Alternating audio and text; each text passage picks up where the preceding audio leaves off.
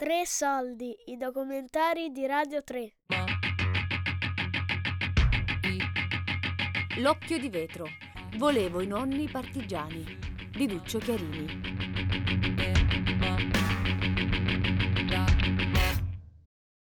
Regio Esercito Italiano.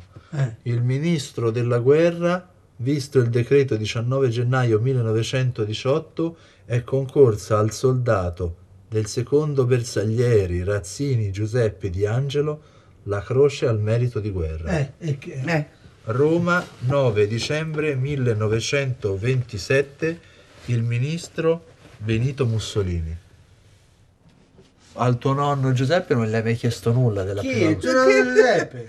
Ma te, te non hai Ma idea che Pino? personaggio. Ma lo sai perché so- il primo voto l'ho dato al Partito Liberale invece al Movimento Sociale e, e stette a letto tre giorni e mi tolto il saluto. in casa sua c'era la cucina e accanto c'era una piccola cameretta dove ci dormiva la donna di servizio. Il suo nonno giocava a carte con la sua moglie, come si fa ora io e lei. Se la nonna Ida sbagliava, la guardava fissa con quei due occhi celesti che aveva, buttava le carte sul tavolo, andava nello stanzino e era capace di rimanere lì dentro per due o tre giorni senza uscire. Non Come a cenava, non mangiava. delle leggi razziali con uno così?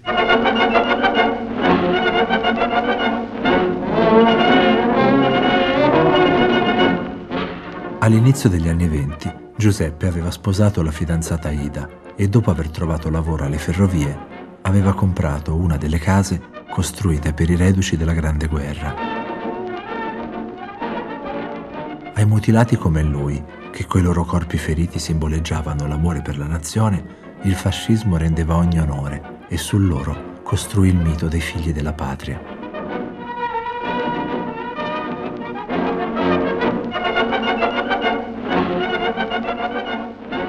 Tra il 1924 e il 1929 Ida aveva dato alla luce Liliana, Maria Grazia e Ferruccio e mentre Giuseppe faceva carriera nel partito, lei pensava ai figli, sentendosi pienamente supportata dalle politiche del fascismo. Guardando le foto di quel loro periodo felice, mi chiedo che cosa pensasse Giuseppe del delitto Matteotti, della persecuzione degli antifascisti e della fine di ogni libertà. E temo che a differenza dei molti italiani che chiusero gli occhi scendendo a compromessi col regime, il mio bisnonno si sentisse invece pienamente rappresentato da tutto quello che stava accadendo.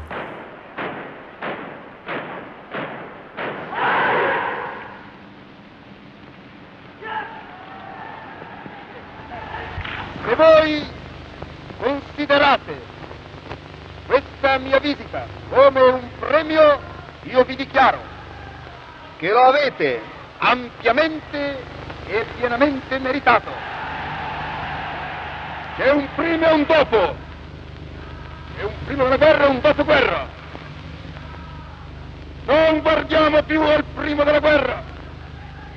Non abbiamo nostalgie per quel tempo che oggi il popolo italiano e il regime fascista sono una unità compatta che può sfidare come sfida tutti i suoi nemici e anche l'andare del tempo.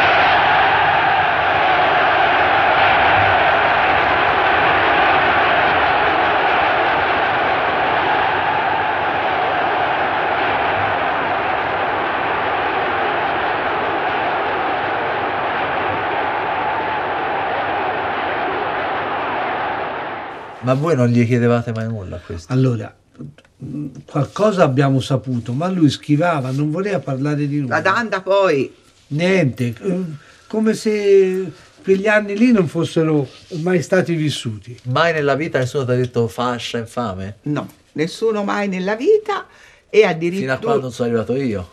Sì, sì, ma io non ho mai avuto nessun tipo di problema. Mai. Eh, questa è la croce al merito. Merito di guerra, merito di guerra. Questa deve essere quella del nonno Peppino, vedi? Leggi dietro. Ce n'è due. Case dei mutilati. Eh, te l'ho detto, sono dei nonni.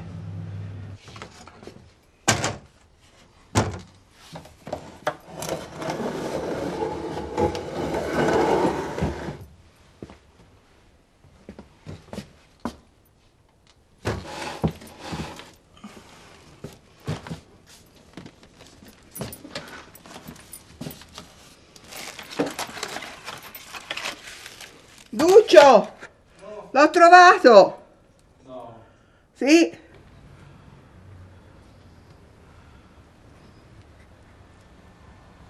Anche un po' effetto. A Pisa io l'ho trovato lì americano. Io avevo memoria fosse più pieno, non soltanto la... No, era così.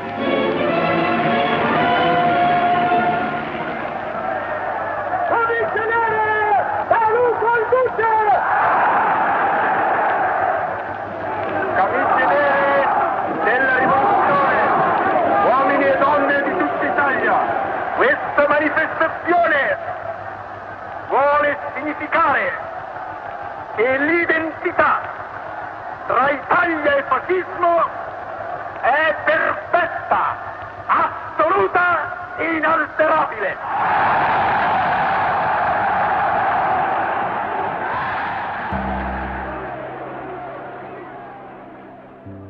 Gli anni 30 furono un periodo felice per la famiglia Razzini. Mentre il regime plasmava l'immaginario degli italiani coi messaggi trionfali di radio e cinegiornali, mio bisnonno Giuseppe faceva carriera politica senza che nessun dubbio turbasse la sua impermeabile fede. Rotella minuscola di un gigantesco ingranaggio non volle mai guardare oltre i miti della propaganda e né le leggi razziali né le guerre in Africa indebolirono il suo entusiasmo. Anzi, come scoperto all'archivio centrale, fu persino spiato dalla polizia segreta del regime per aver criticato alcune scelte troppo morbide di Mussolini che a suo dire tradivano lo spirito iniziale del fascismo.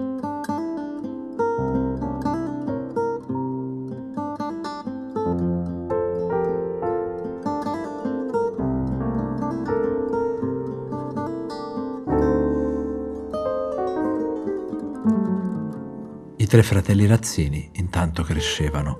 Liliana viveva nell'adorazione del padre Giuseppe e ormai sedicenne conobbe il suo primo amore, mio nonno Giovanni. Anche il padre di Giovanni era un mutilato assegnatario di una casa vicina e quando le due famiglie iniziarono a frequentarsi, Giovanni conquistò con la sua passione fascista Liliana, che forse rivedeva in lui un uomo molto simile a suo padre.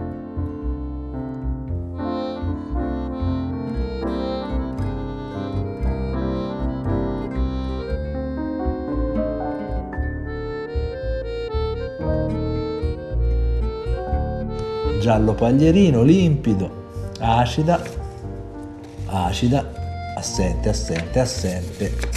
Bene, lettera d'amore si tiene, analisi delle urine si butta, analisi del sangue si butta, lettera d'amore si tiene.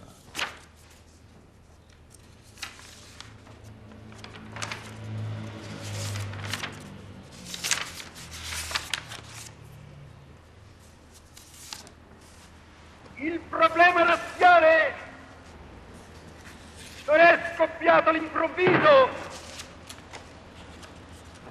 come pensano coloro i quali sono abituati ai bruschi risvegli perché sono abituati ai lunghi sonni poltroni. È in relazione con la conquista dell'impero, poiché la storia ci insegna che gli imperi si conquistano con le armi, ma si tengono col prestigio. E per il prestigio occorre una chiara, severa coscienza razziale che stabilisca non soltanto delle differenze, ma delle superiorità nettissime.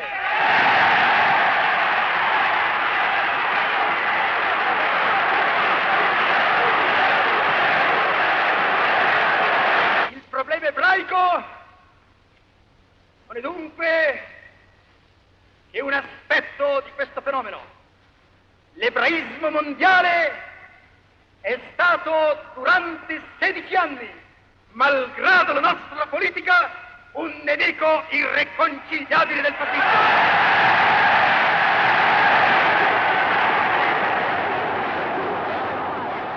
Ricordo che da ragazzo sognai mia nonna spingere una famiglia ebrea su un treno carico di persone diretto verso un campo di concentramento.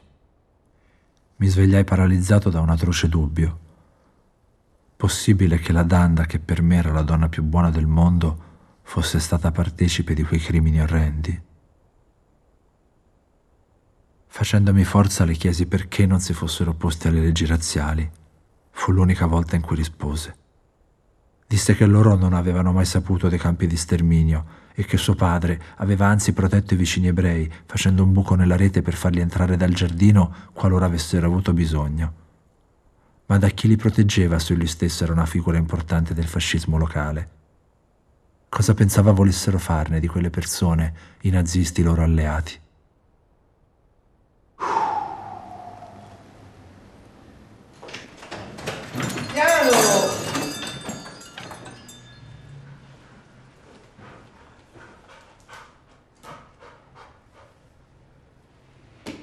Quelle sono analisi delle urine e distinte della banca degli anni 60. Qui invece c'è la Danda e nonno Gianni, te, nonno Gianni, la Danda. Il legame che univa la famiglia Razzini al fascismo sembrava dunque perfetto. Giuseppe aveva sposato Ida, che aveva accettato silenziosamente le sue idee, ed anche i loro tre figli avevano fin lì assorbito lo spirito del tempo. A suggellare quel legame, Liliana si era poi fidanzata con l'avanguardista Giovanni di Prete, mentre Ferruccio, che sognava di fare lo scrittore, componeva appassionati temi sul regime. Ma a rompere l'idillio dei Razzini col fascismo arrivarono le scelte della ribelle di famiglia Maria Grazia, che sfidando le idee di suo padre si innamorò di Giorgio, un torinese antifascista venuto a Pisa per studiare alla scuola normale, che l'aveva stregata qualche anno più tardi quando era entrato in classe di lei al liceo in veste di professore. In un suo scritto, Giorgio ricorda così il suo arrivo all'università.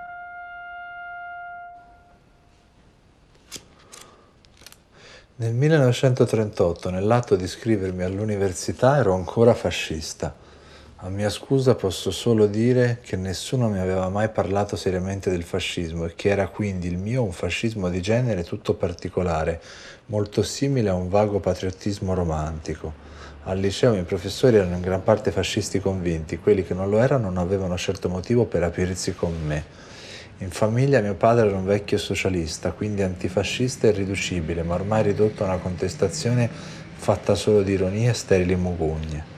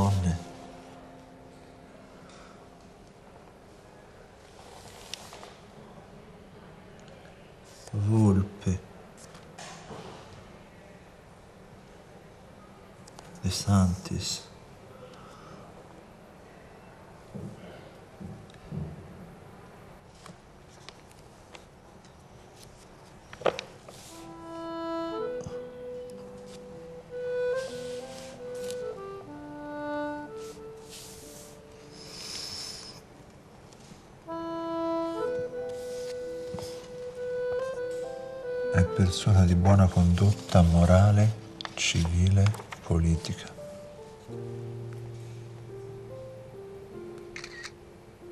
Dimostra ingegno e serietà, li nocciono preoccupazioni estranee perfezionamento 50 su 50 vincitore. Con molto impegno dimostra irrequieta sensibilità.